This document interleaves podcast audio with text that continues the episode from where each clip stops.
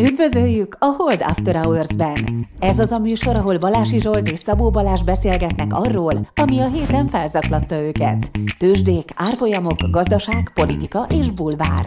Szabó Balázs és Balási Zsolt a Hold alapkezelő elemzői. Bármi, ami az adásban elhangzik, az az ő vagy vendégeik magánvéleménye, amely nem feltétlenül egyezik a Hold blog és a Hold alapkezelő hivatalos álláspontjával. A műsor szórakoztató célral készült, befektetési döntések alapjául nem kíván szolgálni. A Hold alapkezelő ügyfelei és alkalmazottai egyaránt rendelkezhetnek pozíciókkal az adásban tárgyalt pénzügyi eszközökben. Na, hát akkor üdvözlünk megint mindenkit. Jó reggelt, sziasztok! És hát rögtön túlulunk. Mi lesz itt? Magyar infláció, magyar gazdaság. Balázs, tessék. Szerintem mindenkit érdekel az, hogy gyengült a forint az utóbbi hetekben. Egyrészt az, hogy miért történt ez, másrészt az, hogy tovább fog-e gyengülni. És szerintem rengeteg cikk született a témában, de amit szerintem mi szeretnénk hozzáadni, hogy ez alapvetően egy általános jelenség Közép-Kelet-Európában. Tehát nem csak a forint gyengül, nyomás alatt van a lengyel zlotyi is, beszéltünk előző adásban, kicsit más tészta, de a török líra is, dél-afrikai rand, stb. Tehát, hogyha azt kell nézni ebben az úgynevezett EMEA régióban, amiben benne van csomó minden másik ország, akkor azt lehet látni, hogy ez egy nagyobb jelenség, mint az, hogy csak Magyarországra szűkítsük. És egyébként azt kell látni, hogy ezek az országok, amik nyomás alatt vannak, ezek nagyon-nagyon különböznek karakterisztikájukat tekintve, és egyik másik az nagy veszélyben van, mint Törökország, alapvetően azért, mert nagyon el van adósodva külföldi devizában, Törökország éppen dollárban, és vannak olyan országok, amik szerintem kevésbé vannak veszélyben, és lényegében ilyen Magyarország is. És akkor egy pár gondolatot hagy mondjak erről. A folyófizetési mérleg nálunk azért az elmúlt években többletes volt, hát most már nullás vagy kis mínuszos, de azért ez még nem veszélyes, tehát nem függünk igazán attól, hogy a külföldieknek kellene finanszírozni minket. A devizadósságunk, akár vállalatokat, lakosságot, költségvetést nézzük, igazából nem annyira magas, hogy ez ne lenne kezelhető. A jegybanki tartalékok korrekt szinten vannak, hogyha összehasonlítjuk ezt nemzetközileg. Tehát én azt gondolom, hogy tényleg nagy baj van, az persze nem tudjuk, hogy az MNB az mikor gondolja azt, hogy tényleg nagy baj van, tehát mi az, amikor már nagyon sokat gyengül a deviza, és azt ő elfogadhatónak találja, de hogyha tényleg nagy baj van, akkor be tudnak avatkozni. A kérdés inkább az, hogy milyen áron tudják ezt megtenni. És az elmúlt hetek szerintem éppen erről szóltak, tehát nem az a kérdés, hogy lehet-e 450 vagy 500 a forint, hogyha az MNB nem akarja, mert akkor tényleg nem lesz annyi, mert ott vannak ezek az eszközök, és Magyarországnak jó a külső egyensúlya ilyen szempontból. Tehát én azt gondolom, hogy az ilyen Armageddon szenáriót azt ki lehet zárni, én, attól, én attól nem félek. Persze ez a, az én saját véleményem, de én így gondolkodom erről. De nem, várj, tehát, tehát ez nem, tehát ez tény, hogy az Armageddon minket nem fenyeget. Tehát hát ez tény szerintem, csak azt mondom, hogy írtak rám barátaim, akik aggódnak, hogy na most kell már menekülni és venni eurót, mert hát mi van, hogyha még innen még rengeteget megy, hát ki tudja, hol áll meg. Ezeknek a hallgatóknak és barátaimnak üzenem, hogy szerintem az Armageddon szenáriót ki lehet zárni. De ugye, ugye Armageddon akkor zárhatjuk ki, ha a kormány, az MNB nem akar Armageddon. Törökországban már mindegy, hogy mit akar az MNB, mert Így nulla tartalékja van, meg el vannak adósodva a török cégek, ott már mindegy, mit akar a jegybank. Tehát önmagában az, hogy egy bank akar valamit, az nem mindig elég. Na, ezt mondom, csak Magyarországon az a helyzet, hogy ha itt megvan az akarat, akkor a forint meg lesz fogva. Igen, ezzel egyetértek, és ezt akartam én is elmondani. Inkább azon van a vita szerintem, amikor a jegybanknak az elmúlt heteit értékeljük, hogy milyen áron történnek ezek a beavatkozások. És felmerült az, hogy nem lette volna jobb, hogyha van egy gyors kamatemelés, egy vagy kettő, 100-150 pont, és akkor az MNB úgymond oda csap, tehát látszik az, hogy jó, ha gyengül a forint, egyébként magas az infláció, túlfűtött gazdaságban vagyunk, akkor az MNB az bátran gyorsan tud lépni, és ezt jelzi a piacnak. De ehelyett egy más stratégiát választott, egy kicsit darabosabb kis lépésekben mozgott az MNB. Ennek az, az előnye, hogyha még sincs szükség annyira magas kamatemelésekre, akkor 20-30 pontokat itt emelgetünk hétről hétre, vagy néhány hetente, és akkor az látszik, hogy hát majd a forint szintjét így is megemeljük annyira, mennyire kell, és teszteljük a piacot folyamatosan, hogy neki mi az, ami már elég, de nem akarunk annál magasabb kamatot, mint ami elég. De ezt most az MNB védelmébe ezt most hozzáteszem, tehát az elmúlt évek azok tényleg mindig arról szóltak, hogy mi itt a piacon pánikolgattunk egy kicsit, de mindenféle hülyességre. Tehát mondjuk volt olyan periódus, nem is tudom, 16 hét, nem tudom már mikor, hogy az argentin peso borzasztóan gyengült. És akkor ezzel a fejlődő piaci többi devizát is adták, még a magyar forintot is. És az MNB azt mondta, hogy Hát ehhez nekünk semmi közünk, ebben nem kell beavatkoznunk, itt nekünk semmit nem kell nyilatkoznunk a forint védelme érdekében, mert ez egy spekulációs baromság, ami majd szépen vissza fog jönni, és teljesen igazuk lett. Tehát olyan, mintha ők trédeltek volna a tőzsdén, az sokkal több pénzt csináltak volna, mint a magyar gazdaság kontrollálgatásán keresztül csináltak volna, mert nagyon jól csinálták. És lehet, hogy most is erről van szó. Tehát itt is simán van egy ilyen, egy ilyen riadalom a fejlődő piacokon, mert nem csak a forint gyengül egyébként, hanem az összes kelet-európai deviza borzasztóan gyengül ebben az időszakban. Például a török vino, ugye az előbb már beszéltünk róla. Tehát most nagyon gyengül a forint, de valójában az Zotyival szemben ugyanott vagyunk, ahol április-májusban, sokkal erősebb a forint most, mint volt 2020 második felében, és ott van, ahol 2020 elején, vagy 2012 Tehát, hogy megint ez egy ilyen régiós, spekulációs hullám, amire joggal vonja meg a vállát az MNB, hogy ezért mi nem fogunk a kamat emeléseinken fölpörgetni, mert van egy ilyen globális spekulációs hullám, leszarjuk. És eddig mindig igazuk lett. Hát azért annyiban más most ez, hogy itt a többi egybank is elkezdett kamatot emelni. Tehát a román, a cseh, a lengyel, csak hogy a legközelebbi versenytársainkat nézzük ebben a tekintetben.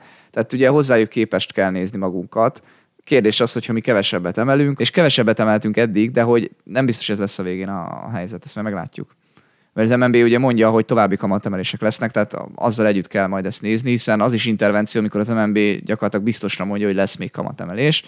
Hát igen, az MNB láthatóan tesztelni akarja, hogy ez hol áll meg. Ugye mondtuk az előnyét ennek a taktikának, és az a hátránya, hogy ez, ez nem feltétlenül hiteles. Egyébként tankönyvszerűen persze ez mindegy lenne, ott a kamatnak a szintje számít, nem az, hogy hogyan jutottunk el oda, hogy most a fél év alatt nyolcszor emeltünk kicsit, vagy egyszer nagyot. Kérdés, hogy a piac erre hogy reagál, mert ugye az a legrosszabb, ha mindig egy kicsit emelünk, azt a piac sose tartja elégnek, és akkor mindig marad a gyenge forint, és akkor ezek a kisemelgetések meg nem számítanak, aztán azt meg elszenvedjük a végén, hogy a kamatszint meg magasabb. Egyébként én nem gondolom, hogy ez lenne a, helyzet, csak, csak leírtam egy olyan negatív szenáriót, ami, ami most az MNB felé egy kritika. Jó, az egy két dologra itt fölhívnám a figyelmet. Tehát egyrészt ez olyan, mint a QE, amire mindig azt hiszitek, hogy most már nem veri tovább fel az árakat, mert az nem lehet, hogy ha azért, mert mindig QE van, azért fölmenjen folyton a fangára. De pedig igen. Tehát azért az elmúlt tíz évben láttuk, hogy Magyarországon az a központi akarat, hogy a forint gyengüljön folyamatosan. Nem, nem ilyen gyors hullámokban, de folyamatosan gyengüljön.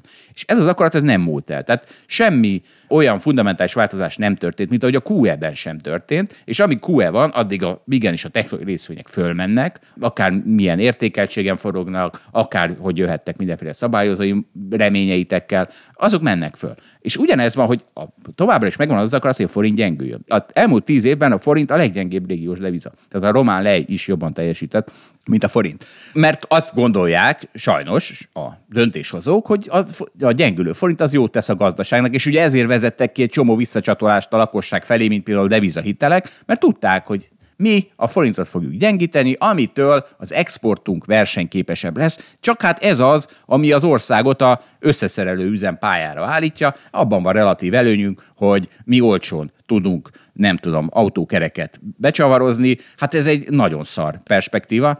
De tehát ez az akarat, ez nem múlt el. Tehát azért vegyük észre, hogy fölösleges pánikolni az ilyen gyengülési hullámokra, viszont az nem fölösleges, valószínűleg úgy tűnik arra berendezkedni, hogy folyamatosan gyengüljön a forint, mert ebben nem nagyon látok fundamentális változást, illetve egyet látok. És ez az infláció. Beszélünk most az inflációról, vagy... Ne, ne, tehát még azért azt tegyük hozzá, hogy aki ezen aggódik, az ha egyrészt gondolja át azt, tehát ilyenkor jut szerintem mindig az embereknek eszébe, hogy a megtakarításnak mekkora részét akarja mondjuk euróba vagy dollárba tartani. Ezt egyébként 350-es és 370-es, meg bármilyen forint mellett érdemes átgondolni, és akkor erről lehet döntés hozni. Egyébként persze lehet mondani, hogy most a legrosszabb erről dönteni, mert áttenni euróba mennyivel jobb lett volna, amikor 345 volt a forint, hát valamivel jobb lett volna, de azt számolja bele mindenki, hogy itthon meg tudta keresni, ha betette a pénzét már pluszba 5%-ot, euróba meg nem igazán tudott pénzt keresni, 0,1%-okat tudott keresni. Most tegyük félre azt, hogy egyébként Magyarországon van ugye támogatott eurós kötvény lehetőség is, hanem hasonlítsuk mondjuk össze azzal, ami milyen lehetőség van mondjuk egy németnek vagy egy osztráknak, tehát azt látni kell, hogy forintban többet lehetett keresni, és egyébként most is többet lehet. Tehát ugye az, hogy felmentek a kamatok, azok egyébként adnak egy érvet amellett, hogy miért tartson valaki forintot. Tehát ha itt be lehet tenni diszkontkincstár egybe 3-4 százalékon, meg lehet venni még hosszabb lejáratú államkötvényt még magasabb hozamon, akkor a forintnak az egy előnye, azon lehet keresni pénzt. Euróban meg nincsen igazából érdembe változást, egy német kötvényen nem lehet több pénzt keresni. Német kötvényen nullát lehet keresni, meg mínusz lehet keresni, ehhez képest a forint vonzóbb. Hát igen, ha le fog értékelődni a forint egy kicsit, akkor, akkor ennek egy részét el lehet bukni, vagy ha persze nagyon értékelődik, akkor még többet. Az meg nem jó összehasonlítás, hogy de be lehetett volna rakni dollárba és Teslába, mert az valóban jobban Persze, hozott. persze, az jobban hozott volna, de hát ez egy teljesen más történet, ugye ez egy, az egy kockázatvállalás részvénypiacon, azt, azt szerintem most azt tegyük félre. És még annyit tegyek hozzá, hogy ez az egész pánik, amit mondunk, hogy Kelet-Közép-Európában, meg egyébként általában a fejlődő piaci devizák most gyengülnek, az, az, az nagy részt azért van, mert a dollár erősödik úgy általában egyébként. Az euróval szemben is, ha valaki megnézi, a dollár sokat erősödött az elmúlt hetekben, és mivel sokan dollárból finanszírozzák magukat, ilyenkor mindig van egy ilyen általános pánik a piacon, hogy dollár hiány van, a dollár nagyon erős, a dollárra az igazából, hogyha erősödik, akkor az megöli a finanszírozását a, a fejlődő piacoknak, és szerintem sokszor ilyenkor a befektetők nem annyira szofisztikálnak, hogy most egyenként végnézzék, hogy Románia, meg Magyarország hol tart, amikor nem tudom, a Dél-Korea, meg Kína, meg, meg, meg Dél-Afrika, meg Közel-Kelet, meg... Tehát, hogy itt, itt, itt, sokszor van egy ilyen, hogy itt egyben néznek mindent, és hogy, és hogy általában a kockázat az, hogy a dollár erősödik. Szerintem Magyarország az pont a, talán ezekben a régiókban az egyik legkevésbé kitett pont erre a problémára. És akkor az árásként még ennek a témának azt megjegyezném, hogy itt a választás érdekes kérdés, hogy ezt árazzák a befektetők. Néztünk ilyen beárazott volatilitásokat, és úgy tűnik, hogy nem. Tehát a külföldieket nem igazán érdekli az, hogy mi lesz a választásokon, akár a kormánypárt nyer, akár a mostani ellenzék, pedig a választások is szerintem majd nagyot mozgathat akkor a, a forinton. Ami érdekes kérdés még, hogy a, a kormánypár mit akar, mit akar megengedni a választások előtt. Én egyébként nagyon egyszerűen gondolkodom, tehát végeredményben az a véleményem, hogy a kormánypárt nem akar nagyon gyenge forintot. Láttuk azt, megbeszéltük azt, hogy vannak, a, vannak erre eszközeik, meg vannak a jegybanknak eszközei arra, hogy, hogy ezen változtassanak és én azt gondolom, hogy el fogják érni a célukat, tehát az, hogy a választások előtt folyamatosan innentől fogva gyengülő forint legyen, azt én nehezen tudom elképzelni, nekem most ez a meggyőződésem. Aztán majd meglátjuk, mi fog történni.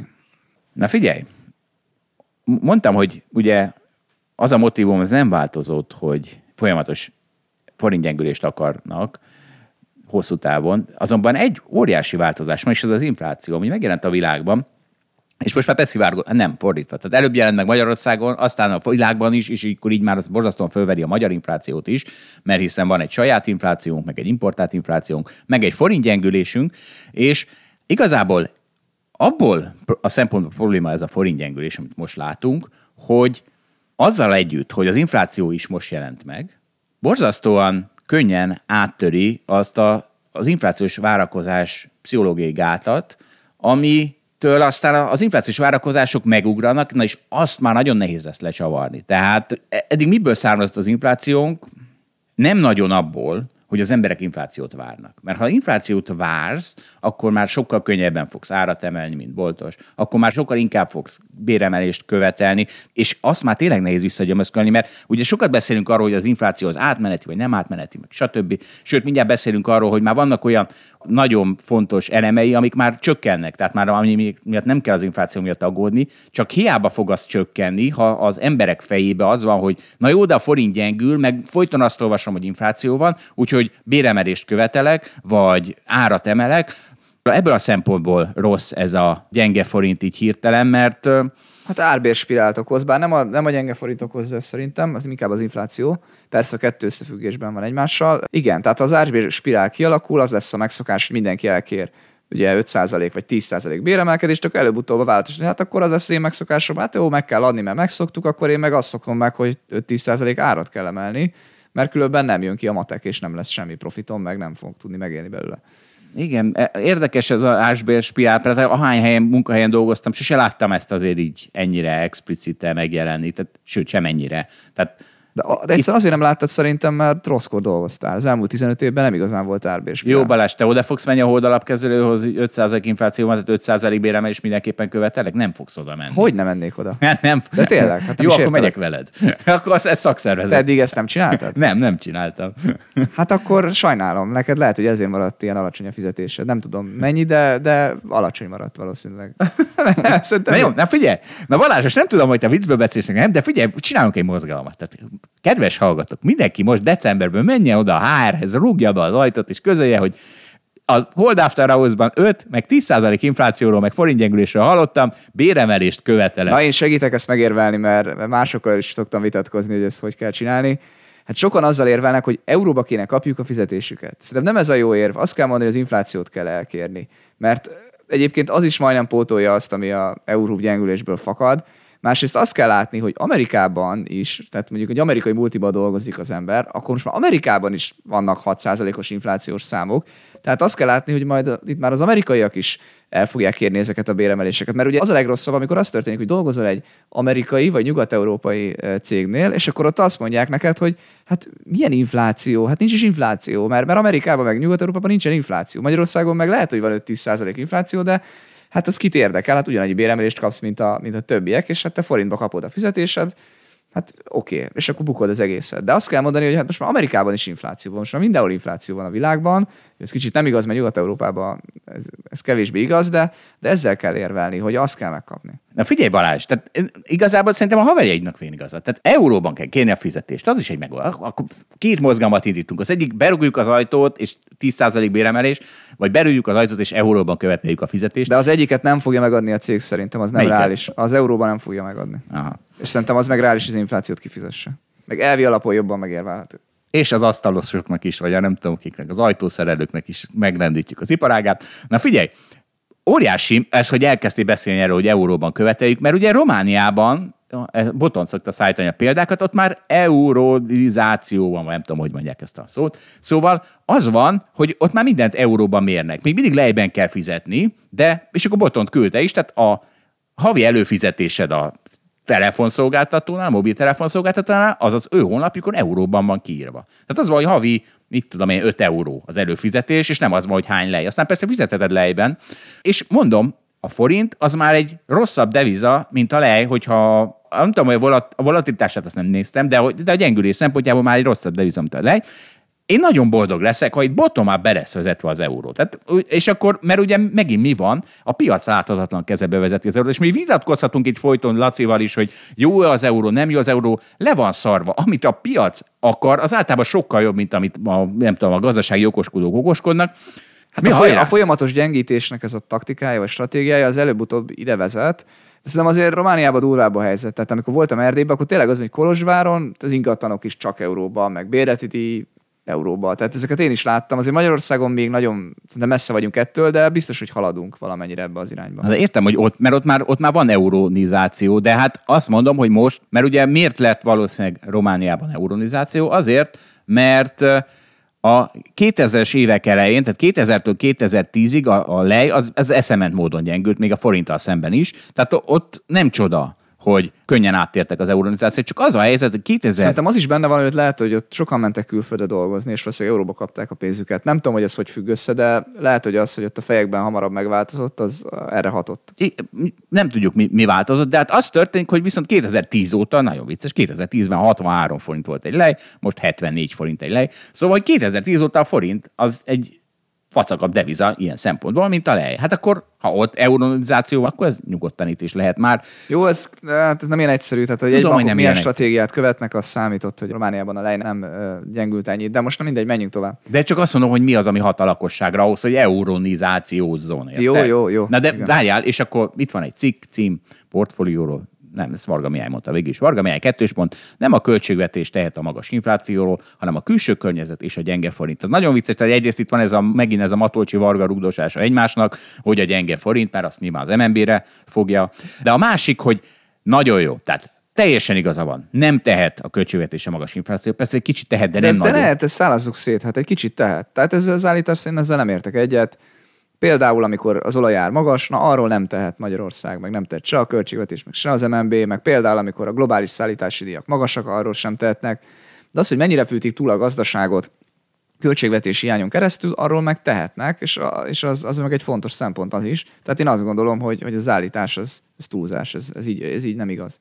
Igazad van, csak megint az a helyzet, hogy egész Kelet-Európában ugyanazt a gazdasági növekedést, ugyanazt a bérnövekedést látjuk, amire mindig azt mondom, hogy ezért aztán semmi közük hozzá a kormányoknak. És ez az inflációs jelenség is nagy részt ebből következik. Tehát De az, az igaz... lenne köze a kormányoknak? Hát a, a, most nem értem, hát csak Magyarország nem stimulálna, lehet, hogy persze így is majd bérnövekedés, meg infláció Hát lenne. hogy ne lenne? Hát hogy a Persze, van persze, de hát Magyarország ugyanúgy stimulál, meg tehát együtt stimulálunk, akkor mondjuk így, hát Lengyelország is stimulál, meg Amerika is stimulál, meg Magyarország is stimulál, hát most miért pont Magyarországot vegyük ki, hogy ő nem felelős? Csak Balázs, mi történne? Tehát tegyük fel, hogy igazad van, és Magyarország nem stimulál mondjuk, és ezért itt a kevésbé nő a gazdaság, és kevésbé nőnek a bérek. De akkor... nem, nem, értelek. Hát a Magyarország összes szomszédja stimulál, annyira a kisnyitott hát gazdaság vagyunk, hogy, Pont, hogy az, az, sokkal többet Kelet-Európa egy blokk. Akkor szépen az összes autógyártó hirtelen ide jönne, mert itt még olcsóbb a munkaerő, és akkor nem a kormány stimulált, hanem a gazdaság stimulált. Érted? Tehát akkor önmagát stimulálta a hajánál fogva, mert akkor még egy Audi gyár ide jött, mert hoppá, itt lemaradt hát, még a bér. Nem, nem, nem így van szerintem. Azért nem így van, mert egyébként a többi országnak a stimulálása is kihatna szerintem ide. De ugyanarról beszélünk. Szerintem tök ugyanarról beszélünk. Van egy iszonyatosan globális és regionális jelenség, nem a magyar kormány, és nem a lengyel kormány, és nem a cseh kormány, és nem a szlovák kormány, és nem a román kormány efte a, a passzát szelet, hanem a globális konjunktúra, és pont ugyanígy, ahogy most, ahogy mondod, olajára, globális szállítmányozásra, tehát az infláció nagy része az valóban külföldről jön, nagyon jó. Tehát az, az az üzenetem, hogy ha most fölteszi a kormány a kezét, hogy hát mi nem tehetünk a magas inflációról, na pont ugyanígy kell föltenniük a kezét, hogy hát mi nem tehetünk a magas gazdasági növekedésről, mert pont ugyanúgy lesz igazuk. Világos. Na figyelj, egy kicsit a, ennek a piaci vonatkozat, egy nagyon jó cikk volt a Heisenberg riportom. Azt tűnt föl a emberünknek, hogy a, tudod, van ez a Bank of America Merrill Lynch tudom, alapkezelő tudom. felmérés, jó, te tudod, de hallgatók is tudják. Szóval Tudjátok? Akkor nekik mond, ne nekem. és ahol megkérdezik, hogy mitől fél a legjobban a investor, tehát az alapkezelő, és akkor válaszol, és az a legfélelmetesebb dolog, amire az alapkezelők 75%-a fél, az az inflation and the Fed. És ez azért érdekes, egyébként torony magasan ettől félnek a legjobban, a másik a reopening and profits. Ja nem, bocsánat, ez a top driver, top driver of markets. Tehát a, a, mi, mi fogja leginkább... Mi fogja jövőre mozgatni a tőzsdéket, de valójában ez az, hogy mitől lehet félni. Amely feltűnt az embernek, hogy nem azt kérdezik az infláció, hogy az infláció lenne a fundamentum, a gazdasági tényező, hanem egyben megkérdezik, inflation and the Fed. És ez tűnt föl neki, hogy ez annak a bizonyítéka, hogy most már a piaci szereplők nem az inflációtól félnek, hanem az infláció hatása a monetáris politikára, és annak a hatása a pénzügyi piacokra. Van egy nagyon jó ábránk, ahol az X tengelyen, majd fönn lesz az alablogon, hold blogon, minden blogon, az infláció az X tengelyen a Core CPI Egyesült Államok, tehát a maginfláció, a Y tengelyen a 10 éves amerikai hozam, ugye ez egy piaci hozam. És van egy gyönyörű korreláció, regresszió, ahogy akarod hívni, minél magasabb a Core CPI, annál magasabb a 10 éves amerikai hozam. Ez a itt a idő, tehát ahogy visszamegyünk nem tudom hány évre. De azért ezt magyarázzuk egy kicsit el, hogy miért van. Tehát az, hogy pillanatnyilag mennyi ma az infláció, azt ugye kivetítik, hogy ha most sok az infláció, akkor valószínűleg jövőben is sok lesz, és egy kötvényt olyankor érdemes nagyobb diszkontrátával diszkontálni, hiszen hát ugye elértéktelenik az a kötvény, ami egy olyan környezetben létezik, ahol egyébként magas az infláció, hiszen nem akarjuk ugyanazt a konstans kifizetést kapni akkor, hogyha egyébként 10% az infláció, ahelyett, hogyha 1%, mert egyszerűen értékét veszti ez a, ez a kötvény egy ilyen magas inflációs környezetben. Hát 10 év múlva fizeti ki a tőkéjét, hát hogyha addig minden évben van mondjuk 10% infláció, akkor az a, az a végén nagyon-nagyon keveset fog érni az a, az a kötvény, azzal szemben, mint amilyen volt eddig a környezet, hogy hát alig van infláció, hát szinte nem is kell diszkontálni a cashflow-kat, mindegy is, hogy diszkontáljuk a cashflow-kat, össze lehet adni, hát ha nullával diszkontáljuk, akkor ugye össze lehet adni ezeket a cashflow-kat, és az a végén kifizeti a tőkét, azon rengeteget fog érni. Valás, azért most 5 percig magyaráztad azt, amit most 5 másodpercig fogok. A MÁ plusz 5% hozam az érdekes akkor, ha 2% megy összeg az infláció, de nem érdekes akkor, ha 10% megy összeg az infláció. Nagyjából erről van szó, ugye? Így van, csak tudod, a hallgatóknak nem minden olyan egyértelmű, hogy visszautaljak az előző megjegyzésre. Na, szóval tehát van ez, hogy minél magasabb a CPI, annál magasabb az amerikai 10 éves hozam, kivéve most. Tehát itt vannak a piros négyzeteink. Az a helyzet, hogy a core CPI-ja szépen 1%-ról fölkuszott 4,5%-ig, és a 10 éves amerikai hozam pedig konstans 1 és 2% közt van. Tehát, hogy meg se rezdül. Ez egy egészen elképesztő jelenség. Egyébként ezen, erre mi is készülünk, tehát nem tudjuk elképzelni, hogy ilyen infláció mellett ne legyen hozamemelkedés, csak ugye megint arra utal, ez olyan, mint amikor nem tudjuk elképzelni, hogy a fang ne essen, hiszen már milyen értékeltsége, csak az a helyzet, hogy lehet, hogy megváltozott a világ. Tehát, hogy itt az az üzenet, ezt nem is tudom, ezt talán valamelyik elemző írta, hogy ezek a piaci tényezők elérték az autonómiát a gazdasági fundamentumoktól, tehát már nem érdekli őket, hogy mennyi az infláció, a kötvényhozam marad 2% alatt. Megjelent egy új framework, mondják ők. És milyenek az oka, hogy azt mondja, a piac föltette a kezet, hogy nem tudjuk, mi van az inflációval. Átmeneti, permanens, semipermanens, kvázi átmeneti, szökellő, kitartó, tattatarata, tattatarata, sorolja a szavakat, egy valami sokkal biztosabb támpont, hogy mit csinálnak a jegybankok. Mert ők, ők egy kicsit deriválják ezt az inflációs számot, és arra fókuszálunk. Mert ugye mert mi van, hogyha tényleg ha az infláció számítanak, akkor most 7,5%-os 10 éves hozamot kéne látnunk az amerikai kötvénypiacon a múlt alapján, ehelyett nem tudom, mit látunk. Igen, tehát ezt magyarázhatja az is, hogy átmenetileg gondolják az inflációt, meg magyarázhatja az is, hogy egy bankok a kvantitatív easinggel, mennyiségi lazítás egyszerűen megvásárolják a kötvényeket, és mesterségesen lenyomják a 10 éves kötvényhozamát és ezért nem működik már a piac. Tehát régen működött a piac, és látjuk a korrelációkat, most meg megszűnt a korreláció, mert a jegybankok mesterségesen beavatkoznak. Mm, így van, megszűnt a bottom-up, és top, top-down lett belőle. Frankenstein, tudod. Frankenstein piacunk van ott is, meg a, mint a magyar benzinpiacon, és ezért van az, hogy ez a kérdés átalakult. Már nem az inflációt kérdezik a fundamentális változót, hanem inflation and the Fed, ami valójában fontos, mert most, ahogy Balázs elmondta, Valójában a Fed reakciója számít a kötvénypiacon, nem az infláció. De várjál Zsolt, itt néhány héttel ezelőtt hoztad nekem, hogy a Tesláról mit nyilatkoztam 2020 januárjában, akkor most én is szeretném hozni azt, hogy te mit nyilatkoztál 2020 nyarán az inflációval kapcsolatban. Volt egy adás, akkor még ilyen talán 40-50 perces adásaink voltak tényleg, ahol arról vitatkoztunk, hogy lesz-e infláció. Elmondanám, hogy mik hangzottak el a szádból, amellett érveltél, hogy hát kenyérből és autóból már nem kell több, ezt már mindenki annyit eszik, meg annyit vezet, amennyit akar, és ezekben, hogyha lenne nagyobb kereslet, akkor lenne csak infláció. Az egész világ már arról szól, hogy Spotify meg Netflix előfizetésből ö, abból akarnak többet, abból pedig végtelent lehet gyártani, mert ezek szoftverek, úgyhogy igazából már nem lesz infláció. Mi történt, Zsolt? Az történt, hogy jött egy pandémia. Tehát ezt még a pandémia előtt beszélünk. Dehogy is, 2020 nyarán pandémia közepébe voltunk oké, okay, akkor Sajnálom. azt történt, hogy két távról beszélgetünk. Tehát azt mindig mondtam én is, hogy itt lesz, hónapokig itt lesz infláció, mert az újranyitás annyira összekucálja a gazdaságot. Ugye a, van a supply shock, tehát nem nagyon tudnak gyártani a dolgok, és van a demand shock, hogy mindenki most akar vásárolni. És azt történt, hogy például fölment az autókra a kereslet. Tehát az az elképesztő dolog történt. Az Amerikában mindenki akart egy harmadik autót, mert mindenki autóval közlekedik. Tehát ezt, ezt mindig mondtam, hogy lesz egy ilyen átmeneti.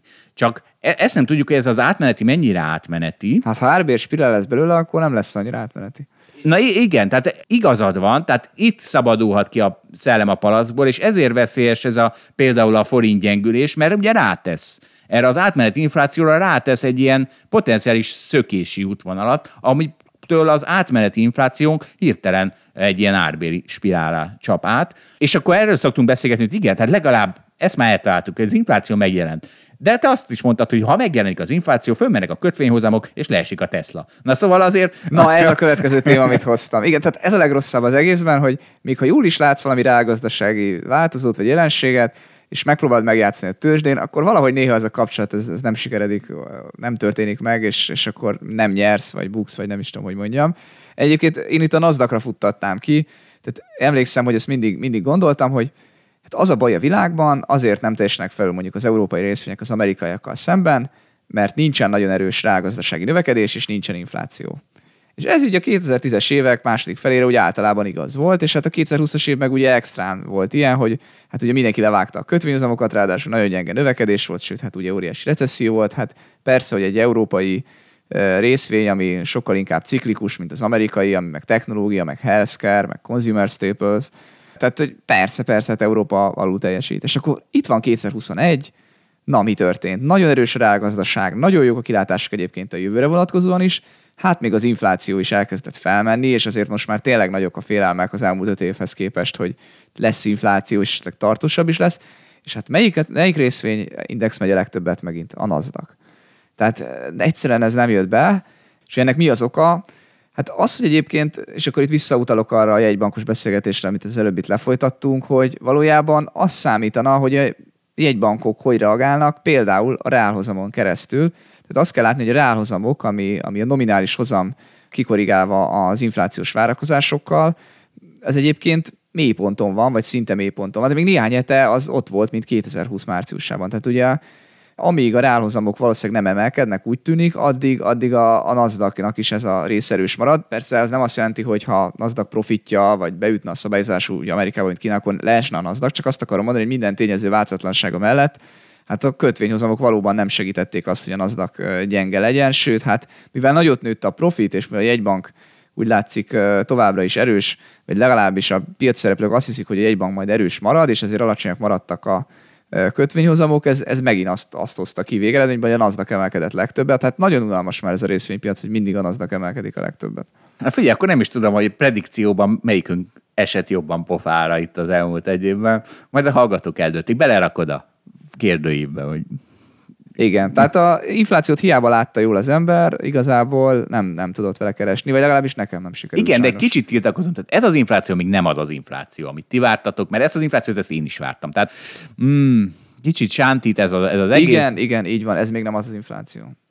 Nem, nem, de azért sokkal közelebb vagyunk most ahhoz az inflációhoz, mint egy éve nyáron, amikor egy recesszió kellős közepén voltunk, és egy recesszió meg alapvetően deflatórikus. Sokkal közelebb vagyunk hozzá. Alapvetően arra mozdultak el az elmúlt egy évben a dolgok, amire gondoltam, és hát a NASDAQ nem tudom, akkor volt 10 ezer, most meg 16 ezer, a NASDAQ meg nem arra mozdult el, mint gondoltam. Hmm. Figyelj, most már minden hallgató pulzusát felnyomtuk 180-ra inflációs scare-rel, vagy milyen pánikkal, hisztisztetéssel. Hozzunk egy példát, hogy már múlóban az inflációs pánik, senki ne aggódjon. Tessék Balázsa, te hajóidról lesz szó. Igen, és egyébként egyáltalán nem csak hajókról lesz szó. Itt a Wall Street Journal egyik cikkéből fogunk idézni. Hát persze a hajók a legérdekesebbek, meg a legfontosabbak, meg az én szívügyem. És egyébként az nagyon vicces mérni, hogy az, hogy mekkora gond van a hajózási piacon, azt az mondják, hogy a Los Angeles-i kikötőben hány hajó áll a tengeren, aki nem fér be a kikötőbe. És hát volt ez a, ezeknek a hajóknak a száma 86 is, most meg már csak 71, úgyhogy hát, hát, hát a, a, annyira, annyira jó a helyzet a, a világpiacon, hogy most már nem 86 hajó állott a kikötőben, hanem csak 71, aki nem, nem fér be. Egyébként ez nagyon jó, ezek az ilyen, ezek az ilyen eseti szignálok, szerintem erre tíz évesre gondolt senki, hogy így fogjuk mérni egyszer a szállítási piacot, meg valószínűleg egy év múlva is lehet, hogy ez már a múlté lesz, hogy, hogy a Los Angeles-i kikötőt kell nézni ilyen műholdakkal, hogy, hogy mennyi hajó van. Na mindegy. De vá- tudod, ez olyan, mint amikor abban mérjük, hogy a hányadik zöld lámpán jutsz át a, mit tudom én, a Ferenciek terén, a dugóban, a, a. Nagyon vicces.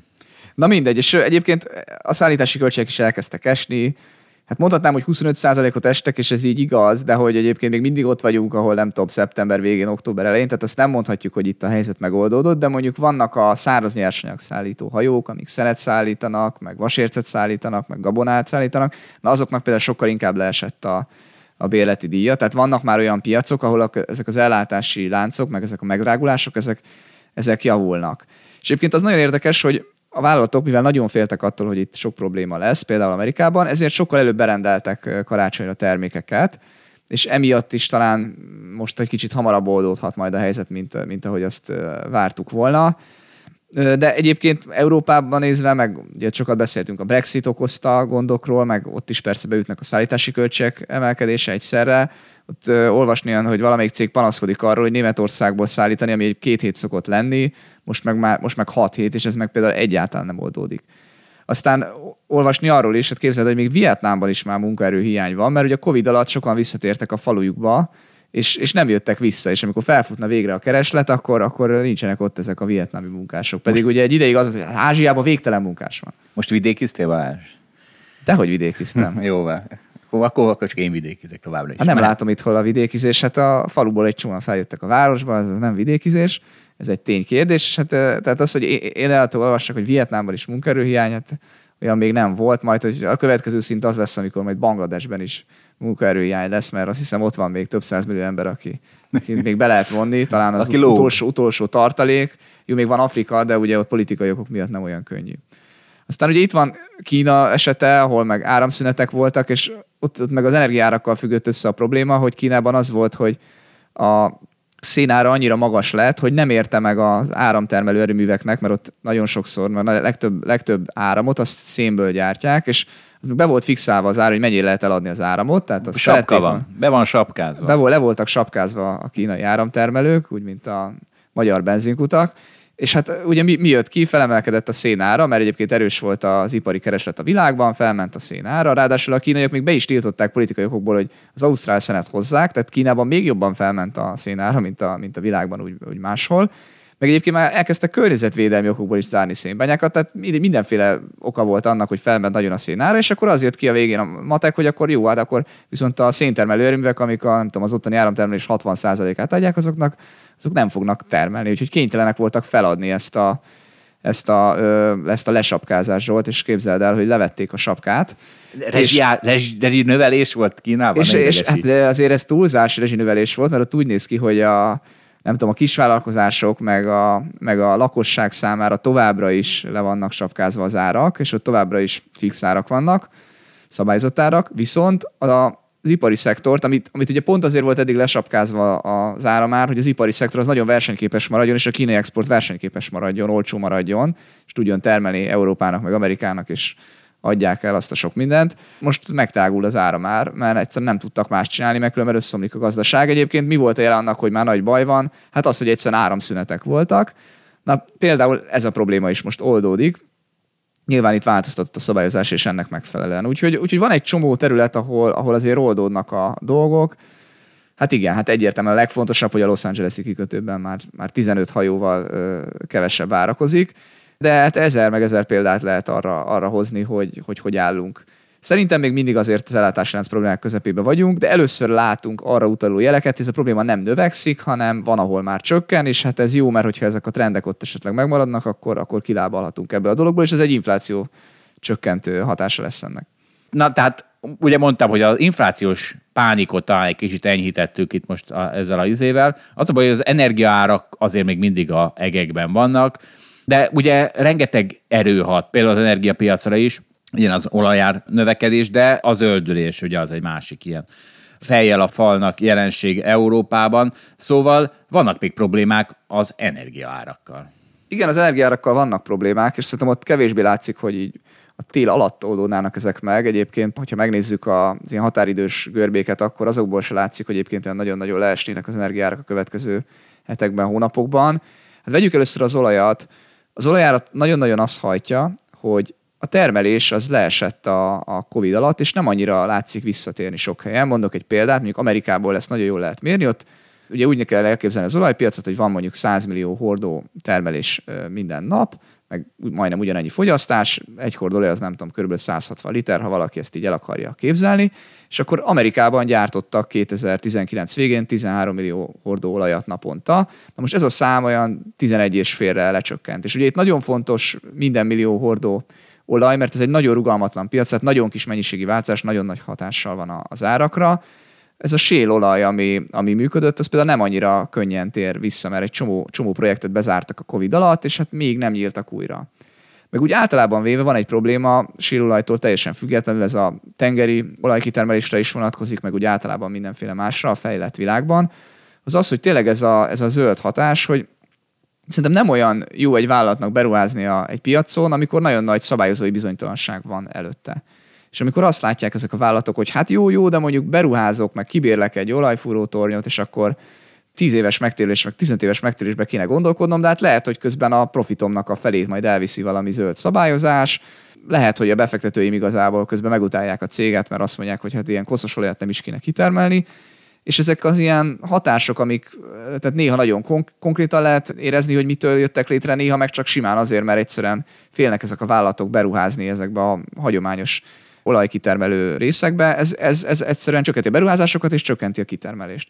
És egyébként ez a narratíva már teljesen elterjedt az olajpiacon, tehát ezért is van az, hogy az olajárak egyébként elég erősen növekednek az utóbbi időben. Én ezt most nem látom, hogy hogy, hogy oldódna meg. Persze, tehát rövid távon bármi leverheti az olajárat, meg felverheti az olajárat, de én most inkább egy a következő, nem tudom, két-három, öt-nyolc évről beszélek. Miközben a kereslet, az meg azért nem látszik olyan gyorsan leesni. Tehát mondok egy példát, hogy Persze mindenki azt mondja, hogy hát a közlekedés, ami mondjuk a felét elviszi az olajfogyasztásnak, az nagyon át fog alakulni, hiszen az utakon majd elektromos autók lesznek. Csak most a világban én azt néztem, hogy 3% az, az újonnan eladott autóknak elektromos autó.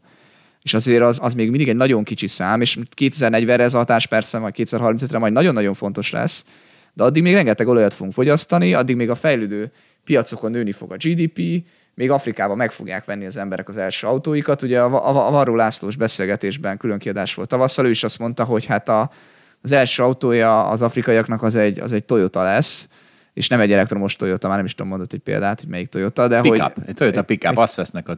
Aha, akkor egy Toyota pickup lesz, ami akkor ezek szerint gondolom benzint is fogyaszt, nem csak elektromos áramot, úgyhogy, úgyhogy azért az látszik, hogy van még itt igény az olajra. Nehéz elképzelni, hogy nagyon eshetne az olajfogyasztás, és hát közben meg esik ki a beruházás fejlett piacon. Az OPEC most úgy látszik, hogy ereje teljébe van, vissza tudják fonni korrektül a termelést, ahogy megegyeznek egymással, tehát magas lesz az ár. Ez egy tök érdekes motivum ez az OPEC. Tehát e, az elmúlt 10-20 évben mindig egymást nyakát tépték, és egymás háta mögött kitermeltek, meg kiraktak az olajra, és most valahogy egy nagyon fegyelmezettek lettek. Nekem ez egy tök érdekes jelenség. Igen, nem tudom választani. Egyébként 13 ebből írtam a szakdolgozatomat, hogy miért csalnak az OPEC országok mitől függ az, hogy, hogy mennyire csalnak abban, hogy megbeszélik a kitermelést, aztán mégis, mégis máshogy cselekszenek, többet termelnek. Hát nyilván azt értjük, hogy miért, mert hát a többiek azok ne termeljenek ki sokat, legyen magas az ár, én meg sokat termelek ki közben titokban, és akkor én, én nagy volumenen keresem meg azt a magas profitot, azt értjük, hogy miért éri meg csalni. Ez egy fogoly dilemma-szerű szituáció egyébként. De az, az, hogy mi változott, azt, azt én most nem tudom. Azt gondolom, hogy lehet, hogy egyébként egymást jobban tudják figyelni, vagy, vagy lehet, hogy most nagyon egyértelműek ezek az előnyök Ugye Oroszország is beszállt ebbe a dologba, most már OPEC plusznak kell hívni. Egyébként most is vannak csalások, ha megfigyeled, de valahogy az biztos, hogy az ár, árra úgy tűnik, hogy jól tudnak hatni. Na de maradva még itt az energiapiacon, szerintem még a gázárak érdekesek, meg a széndiokszid kvótára, ugye ezek hajtják fel elsősorban az európai áramárat, amit ugye a magyar fogyasztó nem annyira érez a rezsicsökkentés miatt, de hát ezt a költségvetés ki fogja fizetni, tehát a végén az adófizetők ki fogják fizetni, még akkor is, hogyha közvetlenül ezt nem látják.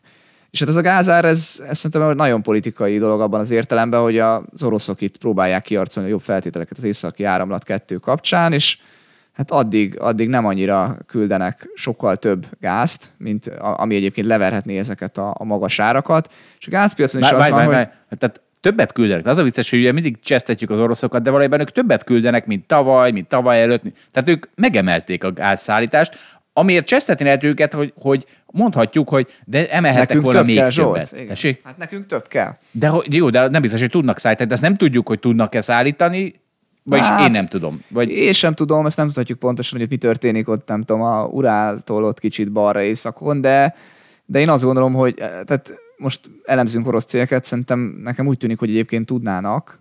Most kihasználják ezt a helyzetet. A kérdés az, hogy nekik ezt mennyire éri meg kihasználni, mert hogyha nagyon-nagyon szivatják az európaiakat, akkor majd rengeteg LNG terminál fog kiépülni, és az LNG terminál meg a mai árakhoz képest sokkal olcsóbban tud bejönni, és akkor ugye alapvetően kettő régió van a világon, aki felhasználja a gázt, és nem tud annyit termelni, az Európa meg, meg Ázsia, tehát Kína, Tajvan, Dél-Korea, stb. Japán.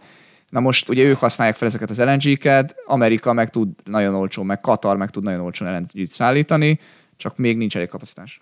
Az LNG azt jelenti, hogy, hogy liquefied, tehát hogy mint, mint egy palackban, csak nyilván bazin egy palackban szállítják ide a gázt, tehát nem a, nem a vezetéken folyik. Igen, mert ugye a gázzal az a baj, hogy azt vezetéken lehet elsősorban szállítani, csak ugye Amerika meg Európa között nincsen vezeték. Oroszországból van ide vezeték, azt, azt tudjuk. A megoldás erre az, hogy ki kell építeni a kikötőkben ilyen terminálokat, amik arra jók, hogy a gázt cseppfolyós gázzal alakítják, az be lehet tenni egy hajóba, az a hajó elszállítja egy másik kontinensre, mondjuk Európába, mondjuk Kínába, és akkor ott meg egy másik terminál visszalakítja, és akkor utána mehet újra be a, a vezetékbe. Tehát valahogy így néz ki a, a gázpiac. Nem vagyunk a szakértői, de azt hiszem ennyit értünk belőle. Na mindegy, és akkor eh, valószínűleg, hogyha nagyon magas marad a gázár, akkor jönne az LNG, de hát az, az hosszú évek, amire az bejön. És valószínűleg én azt gondolom, hogy el, előbb fogják az oroszok megoldani ezt a helyzetet. De a konklúziónk azért az, hogy rövid távon maradnak szerintem a magas energiállak. Tehát télen én nem számítok arra, hogy itt nagy összeesés lesz. Na figyelj, Balázs, hogy legyen végre egy adásunk, ahol te többet beszélsz, mint én. Most kihagyjuk a legjobb témánkat, a szegény avokádó rohadt sok pénzt örökölt, és mit csináljon vele, mert immorálisnak érzi a dolgot. Ez ráadásul ez a, hol is, a New York Times-on jelent meg.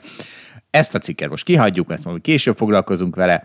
Viszont, amit nem tudunk kihagyni, két óriási fejlemény van a világban, ha nem tudnák a hallgatók. A UK kijelentette, hogy a polipok az octopuses, a squids, nem az egyik polip, meg a másik polip, azok, azok, ú, mi az, hogy sentient being? Tehát, hogy ezek érző, Ne, én, nem, én nem is tudom. mi? Érző lények. Tehát fáj nekik az, amikor szemét módon az avokádó krémet be megfőzöd élve. És Na, várj, ezt most nem értettem, hogy jött ide az... Ja, hogy az avokádó is érző. nem, Vagy nem, nem, nem, nem, nem, nem, nem, nem, oké. Okay. Mm. Magyarázd el ez Zsolt, túl bonyolult. Hát nem tudom, hogy az avokádók raknak-e polipot az étkezésükbe, de ezen túl valószínűleg nem fognak, mert a jókék kijelentette, hogy szegényeknek fáj, amikor megfőzöd, vagy legalább nem, Tehát nem ölik meg őket előtte? Hát ezeket nem ölik meg, mert nehéz, gondolom én. Mert hogy tudod, ez egy, ennek nincs egy agya. Nincs egy központi agya, mint a csirkének, és akkor levágod a fejét, és meghalt, és a, Tényleg? fogják, behajítják. Meg a rák is ilyen. A rák is, az rák is érző lény, kedves hallgatók. Egy minden érző lény, csak nem értem, hogy miért nem lehet előtte. Nem minden a répát, az behajítod. Tehát, nem, tehát azért nem, tehát az, eddig répaként kezelték a rákot, meg a polipot, de most már nem. Most már emberként kezelik őket, és Az kicsit túlzás azért. a, az ember is egy sentient being. Na, de, és nem tudom, hogy ennek nyomán vagy sem, de a kisvárdai csigagyár, ami elnyert 6,5 milliárd forint állami támogatást, megszűnik. Szóval De tud, emiatt szűnik meg. nem, mondom, hogy nem, nem hiszem, hogy van összefüggés a kettő Fú, Zsolt, az, hogy nem vettem észre itt a végén a tematikának ezeket a kiváló híreket, de hát ezt a kisvárdai csigagyárat, ezt, ezt mindenképpen ki fogom nyomozni, hogy itt mi a helyzet. Meg azt is, hogy a polipot miért nem lehet megölni, mielőtt megfőzik. Hát biztos meg lehet. Nem, Balázs nem készült az adás. Erre, erre mondtam, kedves hallgatók, hogy Balázs rá kell venni, hogy többet készüljön az adásra. Jó, ezt, ezt, ezt belátom, hogy itt a legvégén nem vettem észre ezeket a sztorikat. Szóval valójában a kisvárdai csigagyárnak valószínűleg az volt a baja, hogy á, mint ahogy minden államilag támogatott szarság, és te eleve kudarcra volt ítélve, csak előbb még 6,5 milliárd ad- adófizetői pénzt elnyert, Na most látom, hogy a G7 egy iszonyatosan hosszú cikket írt a csiga bizniszről. Így van. De hát szegény csigák is gondolom, akkor sentient beingek, és akkor lehet, hogy franciák abba hagyták az evésüket. és- Megérdemelték ezt a hosszú cikket a G7-en. De nem, de se, kedves hallgatók, nem dolgoztuk föl, csak nem tudtam nem összekötni a, ezt a két hírt. Úgyhogy akkor ezzel kívánunk boldog ünnepeket, bár addig mi megjelenünk. Tehát lesz, decemberben lesz egy vagy két külön kiadásunk, ilyen furcsaságunk, de a rendes adásaink akkor most januárig szünetelnek. Januárban meg újra remélem összeforrasztott monalizákkal jelentkezünk, és nem ezekkel a szétdarabolt hülyeségekkel. Balázs, mivel búcsúzol? Én is kívánok mindenkinek boldog decembert. Így van. Boldog decembert kívánunk a hallgatóknak, az oktopuszoknak, meg a csigáknak is. A viszont hallásra. A viszont hallásra, sziasztok! Köszönjük, hogy velünk tartott a Hold After Hours mai részében. Ha tetszett a műsor, kérjük értékeljen minket, és iratkozzon fel csatornánkra, hogy azonnal értesüljön legfrissebb epizódjainkról. Az adással kapcsolatos részleteket és az említett cikkeket, ábrákat keresse a Hold blogon. Ez volt a Hold After Hours. Tartson velünk a következő adásban is!